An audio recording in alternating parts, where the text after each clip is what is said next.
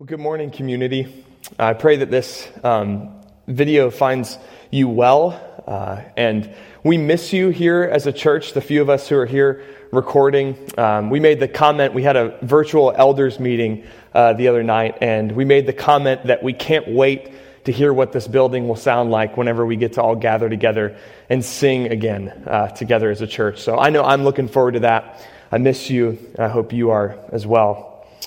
But this morning, even though we're not gathered together physically, uh, we are gathered together in the Spirit remotely. And so, as we're gathered together, uh, we have the privilege of continuing our series through Psalm 88 this morning.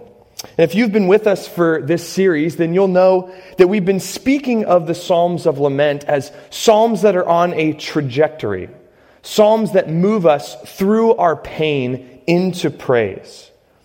However, we all know that there are moments in our lives when this doesn't happen. Moments when we are honest about our doubts, our fears, our struggles, and emotions with God, and yet we just can't seem to turn that corner to praise. And Psalm 88 addresses us in these very moments. Now, Psalm 88 is one of only two Psalms in the entire book that doesn't end in praise. It ends in darkness where it began. But in this psalm, even in our darkest moment, God wants to meet us and in a unique way speak his comfort to us. So at this moment, I'll just say um, we're going to continue as long as we do these videos uh, of our services to uh, do a short five minute children's message. So if you want to do that as a family, you can go ahead and pause the video right now um, and go fast forward to the end and catch that together and discuss that as a family. Then I would encourage you to come back here um, and pick up the rest of the normal sermon. But if you have a Bible, please turn with me to Psalm 88, and you can pause and read together as a family, or you can read along with me as I read. Psalm 88. A song, a psalm of the sons of Korah to the choir master according to Mahalath Leannoth, a maskil of Heman the Ezrahite. O Lord, God of my salvation, I cry out day and night before you. Let my prayer come before you. Incline your ear to my cry. For my soul is full of troubles, and my life draws near to Sheol. I am counted among those who go down to the pit. I am a man who has no strength like one set loose among the dead, like the slain that lie in the grave, like those whom you remember no more, for they are cut off from your hand. You have put me in the depths of the pit, in the regions dark and deep. Your wrath lies heavy upon me, and you overwhelm me with all your waves. You have caused my companions to shun me. You have made me a horror to them. I am shut in so that I cannot escape. My eye grows dim through sorrow. Every day I call upon you, O Lord. I spread out my hands to you. Do you work wonders for the dead? Do the departed rise up to praise you? Is your steadfast love declared in the grave, or your faithfulness in Abaddon? Are your wonders known in the darkness, or your righteousness in the land of forgetfulness? But I, O Lord, cry to you. In the morning, my prayer comes before you. O Lord, why do you cast my soul away? Why do you hide your face from me? Afflicted and close to death from my youth up, I suffer your terrors. I am helpless. Your wrath has swept over me. Your dreadful assaults destroy me. They surround me like a flood all day long. They close in on me together. You have caused my beloved and my friend to shun me. My companions have become darkness. This is God's word. Thanks be to God for it. And I would invite you now to pray with me that God would teach us as we study his word this morning. Let's pray. Father, as we come to you from separate homes together this morning, Lord, we pray that you would comfort us in a dark time. Lord, show us by your Spirit what you would have us to do in the moments when we can't seem to lift our head to you. And Lord, work in the midst of our fears and our worries and our darkness and our anxiety and bring us to the foot of your throne. Help us to cast our cares upon you. We love you. In Jesus' name we pray. Amen. Well, depending upon your situation in life, a certain song or quote or novel or movie may strike you completely different at any given moment. All of us have had a moment where we go back and we listen to songs that we used to like when we were growing up and we respond with, How did I ever like that? That music is garbage. Uh, for some of us, it might be 80s synthesizer music. For others of us, it might be early 2000s punk rock, where the 15 year old has gone through all of the troubles of life and is very angsty about them. But we also have all had moments where a song that we haven't really paid attention to, that maybe we've heard dozens of times, hits us in a way that we've never heard it before and shines a light into the depths of our souls. And the same goes, I've found, with the Psalms.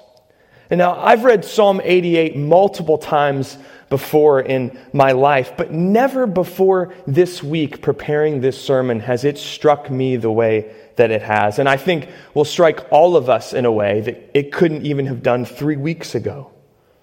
You see, this psalm ends with one of the most dejected cries in the entire book. And in Hebrew, as is reflected in the English Standard Version of the Bible, which I read from, the word darkness is the last word in the psalm. Darkness has the final word in this psalm. It will not come as a shock for you to hear from me that we are living in times of darkness. So many of us feel this deeply. And like us today, this psalmist clearly penned this psalm in a season characterized by darkness. And so, to truly understand what this psalm meant for the psalmist singing this and what it means for us today, we have to face the theme of this psalm head on. We have to face the darkness. Well, the psalmist is experiencing uh, three different layers of darkness in the psalm this morning. First, there's the darkness of his circumstances. Now, we're not told very much as readers about what has actually happened to the psalmist. And as you read the psalm, it's actually difficult to decipher at times what is emotional hyperbole on the part of the psalmist and what is actually real in his circumstances. However, we do know that the psalmist is isolated from others on the verge of death and lying awake at night wrestling with these circumstances. But not only is the psalmist facing external darkness and turmoil, but he's also facing inner turmoil. We read in the text that his soul is vexed with trouble in verse 3. He's constantly thinking on the nearness of his own death. Death is also kind of a theme of this psalm, it comes up often. And as we read in verses 6 through 8, especially, the psalmist feels as if God himself is directly inflicting his wrath upon him in these things. Let's read verses 6 through 8 again together. It says, You have put me in the depths of the pit, in the regions dark and deep. Your wrath lies heavy upon me, and you overwhelm me with all your waves. You have caused my companions to shun me. You have made me a horror to them. He describes his situation as feeling like God's waves of wrath are rolling over him. Now, water, uh, and particularly the ocean, is a majestic and scary thing.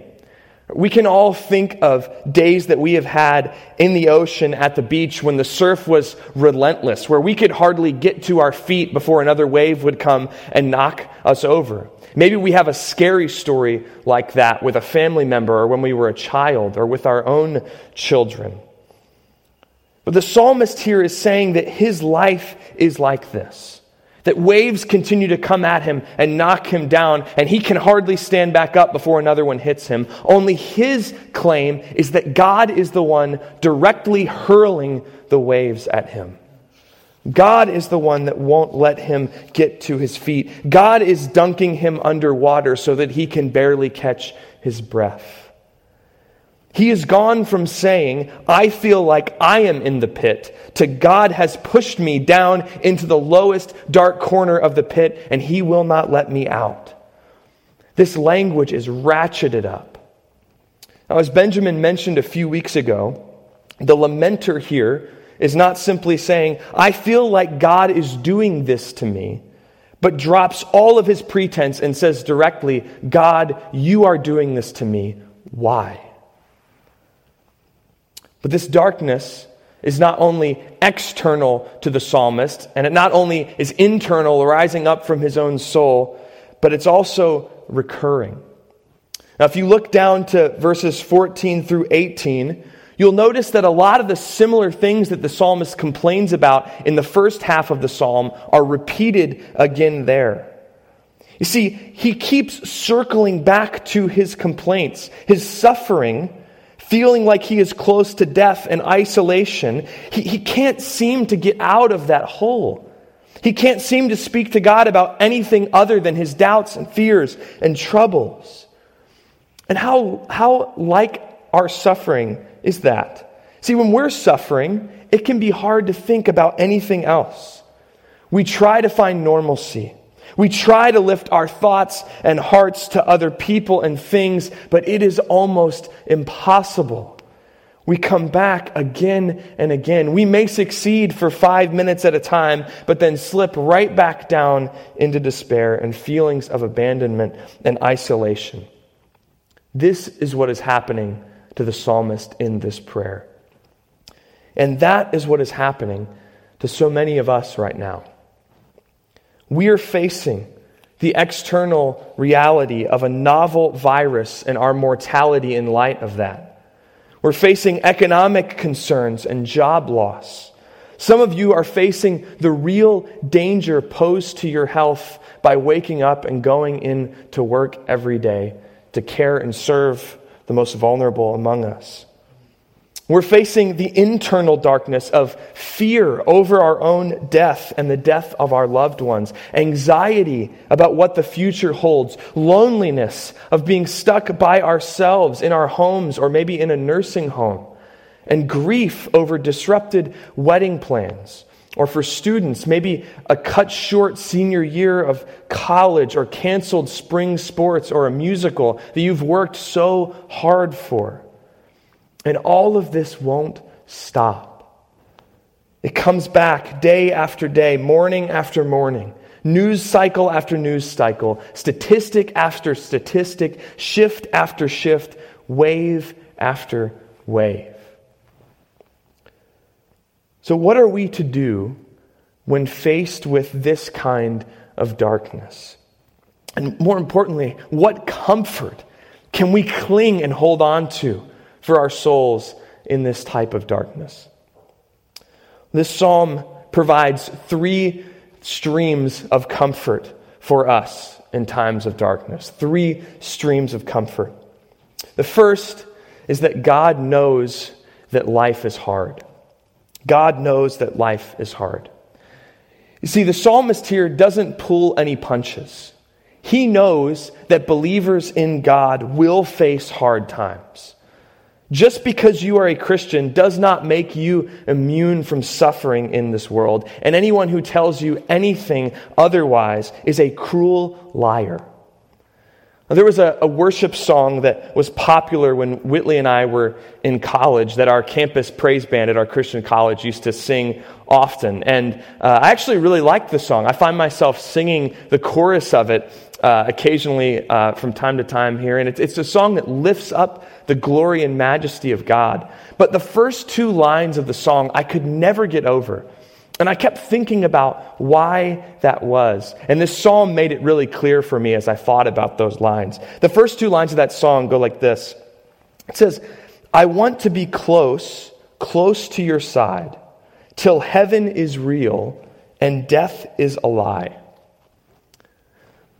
See, maybe I'm being too nitpicky.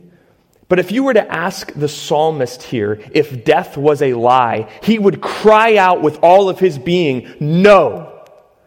Death is not an illusion. Death is not a lie. You see, God placed Psalm 88 in the canon of Scripture because He is realistic about the hardships of life and wants to give His people a song to sing in the midst of the darkness. This psalm is here for you to face death and despair because it is not a lie, it is real. God knows our fears and our emotions and has placed language in the book of Psalms to capture that graciously for us, even in our darkest moments. This psalm is for you to pray in your darkest hour. Christian, death is not a lie. It is real and it is scary. And it comes for all of us. But God has given us a psalm like this to pray in those moments when that fear seems insurmountable. God knows life is hard. The second stream of comfort that we have from this psalm is that God has patience with even the weakest faith. God has patience with even the weakest faith. Something it would be easy to pass over in this psalm, but which I want to bring us back to, is the way that the psalmist starts this prayer. In many ways, this is the most hope filled line of the entire psalm. Look with me at verse 1 again. He says, O Lord, God of my salvation, I cry out day and night before you. As dark as this prayer is, the psalmist directs this prayer to God. And this God that he addresses the prayer to is not some vague God that's impersonal, but the God of his personal salvation, the Lord, the God of Israel who has been faithful time and time again. You see, in his darkest moments, the psalmist didn't just complain in his soul, the psalmist raised his complaints and griefs to God. And in doing that, the psalmist had faith. And even the weakest faith, when it lays hold of and cries out to the strong God of our salvation, is true faith. You see, even when the psalmist sinks back down into recurring complaint about his troubles, he is still bringing that complaint to God. This is a psalm of weak, feeble faith, and yet it is still a prayer of faith. This psalm encourages us that even when our emotions are an absolute mixed bag and we can't even utter a sentence to God without drowning back in again in despair, God is still there and he still hears you. Take heart. God knows our weakness, and faith is truly even more childlike than we realize. Our last stream of comfort from this psalm is that God Himself experienced the waves of suffering. And there's one significant portion of this psalm that we've not addressed, and it's probably the portion that stands out to you the most as you read it. And that's this string of questions in verses 10 through 12. let's read that again here. He asks God, Do you work wonders for the dead? Do the departed rise up to praise you? Is your steadfast love declared in the grave, or your faithfulness in Abaddon? Are your wonders known in the darkness, or your righteousness in the land of forgetfulness? In these verses, the psalmist is interrogating God in a way very similar to Job. His main point that he's getting across with this string of questions is God, what good will I be to you if I am dead in the grave? What praise can I bring you? Can you be glorified in death? And the implied answer to each of these questions is no. The psalmist certainly didn't think that death is a lie. The power of death is total and all encompassing. He's being real about the power of death. However, despite what the psalmist implied by his answer, in the gospel we receive a completely different answer to that question. You see, God not only knows that life is hard because He is all knowing and sees all things, but He knows the difficulty of this life because He has been there as well. Jesus knows the horrors of the hour of death. Jesus knows what it feels like to have his friends abandon him in the hour of darkness, such that darkness was his only friend. Jesus knows what it actually feels like to have the wrath of God directed against sin in his flesh. And Jesus knows what it feels like to come out on the other side, victoriously raised from the dead. You see, the steadfast love of the Lord has been declared in the grave the grave of his beloved Son. So, that question, can the dead rise up to praise you? The answer to that question in the gospel is a resounding yes. Because God Himself, humbled in the flesh, has faced down the horrendous waves of death and come out on the other side. And anyone who places their trust in Jesus, no matter how weak or feeble it may be, no matter how dark the night may get, has the comfort and hope of a God who was abandoned to death, but then raised from the grave so that God's love might be spoken over each of our graves on the day of resurrection. In a time when so much is dark and unsure, when we are isolated and alone, when our death is looming at the forefront of our minds, trust the one who faced down death for you so that you may be raised on the dawn of that day when God comes again to make all things new. And in the meantime, no matter how dark it gets, even in the days when all you can do is circle back to reiterating your problems and your complaints before God. Lean on Him for strength, and His Spirit will be there for you and will give you the strength to continue on another day. One of the most prolific hymn writers of the 18th century was a woman named Anne Steele. Now, much of Steele's writing was born out of her life of immense suffering. Steele's mother died when she was just three years old. She began suffering from acute malaria at 14. At age 19, she was thrown from a horse and paralyzed for life. And at age 21, her fiance tragically died uh, of drowning just days before their wedding. In her first 21 years of life, Anne Steele experienced enough suffering for a lifetime. In a sense, she is the embodiment of what the psalmist says in verse 15 that darkness is with me from my youth up. That was Anne Steele's experience of life. And yet, in that darkness, she penned the beautiful words to the hymn, Dear Refuge of My Weary Soul. Let me close our time this morning with the first two verses of that wonderful hymn. It says, Dear refuge of my weary soul, on thee when sorrows rise, on thee when waves of trouble roll, my fainting hope relies. To thee I tell each rising grief, for thou alone can heal. Thy word can bring a sweet relief for every pain I feel. But oh, when gloomy doubts prevail, I fear to call thee mine. The springs of comfort seem to fail, and all my hopes decline. Yet, gracious God, where shall I flee? Thou art my only trust, and still my soul would cleave to thee, though prostrate in the dust. Amen.